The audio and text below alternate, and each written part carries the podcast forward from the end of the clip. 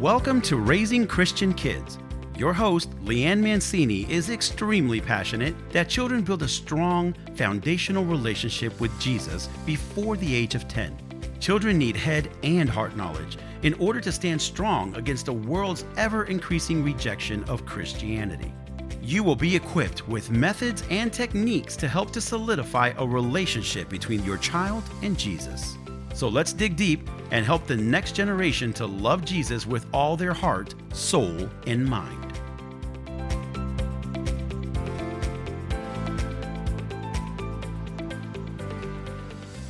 Hello and welcome back to Raising Christian Kids.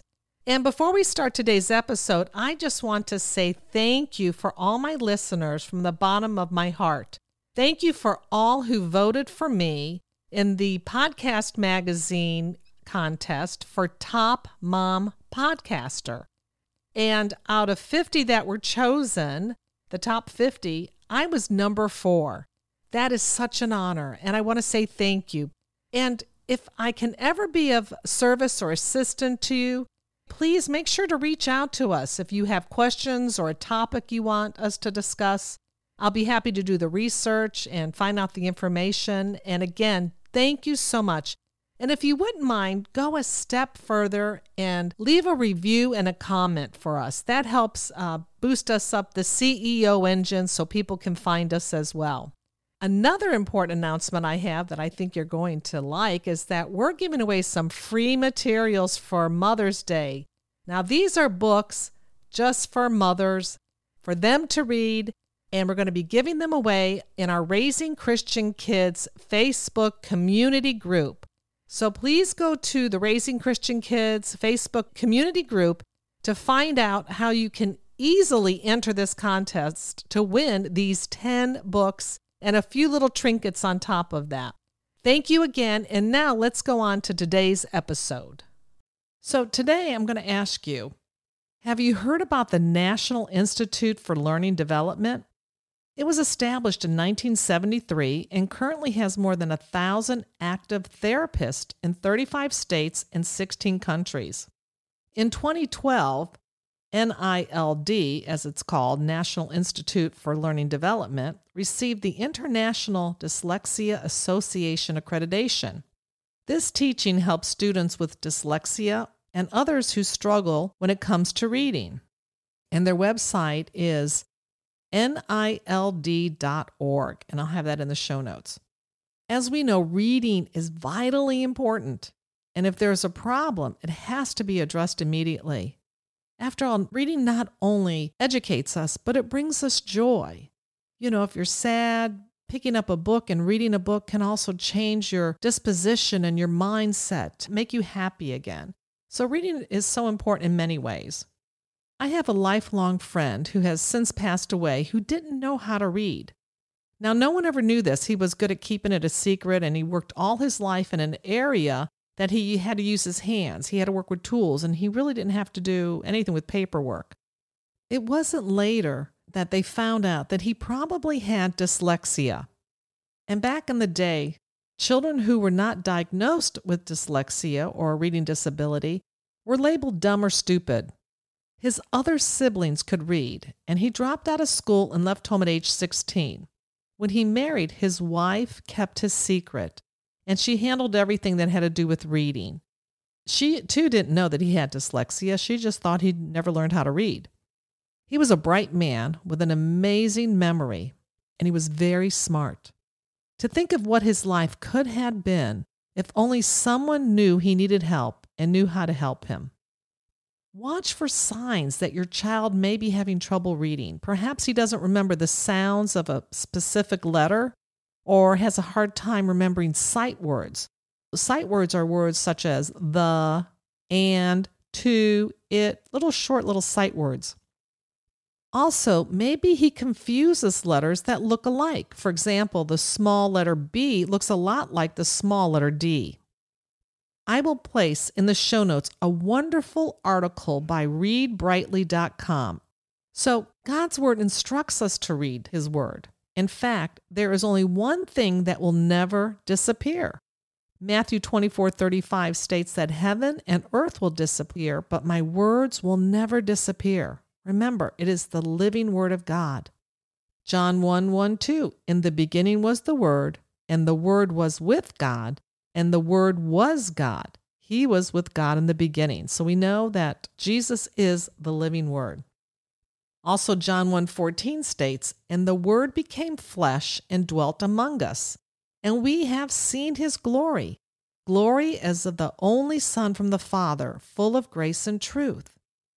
You know, if we want our children to have a relationship with Jesus, it's important that they can read his word, read it well, decipher it, understand it. Hebrews twelve four states, for the word of God is alive and active, sharper than any double-edged sword. It penetrates even to dividing soul and spirit, joints and marrow. It judges the thoughts and the attitudes of the heart. Only Jesus can do that. So explain to your children how important the Bible is. John seven seventeen says, sanctify them in your truth. Your word is truth. Jesus is the sanctifying truth. Now, we don't worship the Bible. That is called bibliolatry. We worship our Lord Jesus Christ, who is the living word. Remember, if your child has a problem reading, make sure to get professional help. You want them to become voracious readers, not only for educational purposes, but also for reading God's Word, to spiritually grow in faith, and also for fun. Children love to read stories. So do adults. It's a fun thing to do. Maybe your child loves to read. Most children love to read and have stories read to them. But it's important to foster a desire within their heart to want to read. Don't assume this is something that will come naturally. For some children, it does. But for some children, you need to foster that desire, help grow that desire. Remember, it is a heart transformation that children need. They need to want to read the Word of God and not read it because they are told to do so. To foster love of reading, it starts early. Read to your baby while still in the womb and raising your children to love to want to read their Bible. Doctor Richard Gentry, in Raising Confident Readers, How to Teach Your Child to Read and Write from Baby to Age seven, states, spending time reading and talking to your baby pays dividends. When you read to your baby with positive conversational interchanges, you engender long-term gains and increase your baby or toddler's intelligence. Praise as opposed to negative conversational feedback resulted in better intellectual literary gains. Here are a few tips to help foster the love of reading. Make sure to start early and read books that are colorful and not too wordy for small children. You want them to be able to sit still and retain their attention. Set a specific time for reading. Children love routine. Make it so fun that they just can't wait to sit down and read.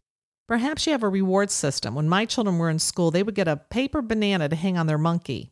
At the end of the week, whosever monkey had the most bananas, they would get so excited because they would get to pull a prize out of the treasure box.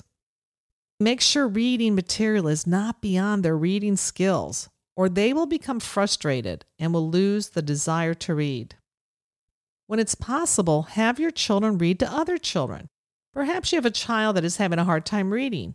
Have them read the easier picture book to their siblings. This will help them practice their reading skills. Make a trip to the library fun. Offer to take them to lunch, and they get to pick between the two or three restaurants you suggest. Then after that, go to the park. It's so much fun to read under a tree. My children loved when we'd go to the park and we'd read books. Take a funny book that kids can act out because, hey, they got the whole park to do whatever they want to act it out. They want to do tumbling or cartwheels, whatever it is. Make it so much fun for them. Pick out books that feature topics your children are already interested in. Also, comic books are fun for kids.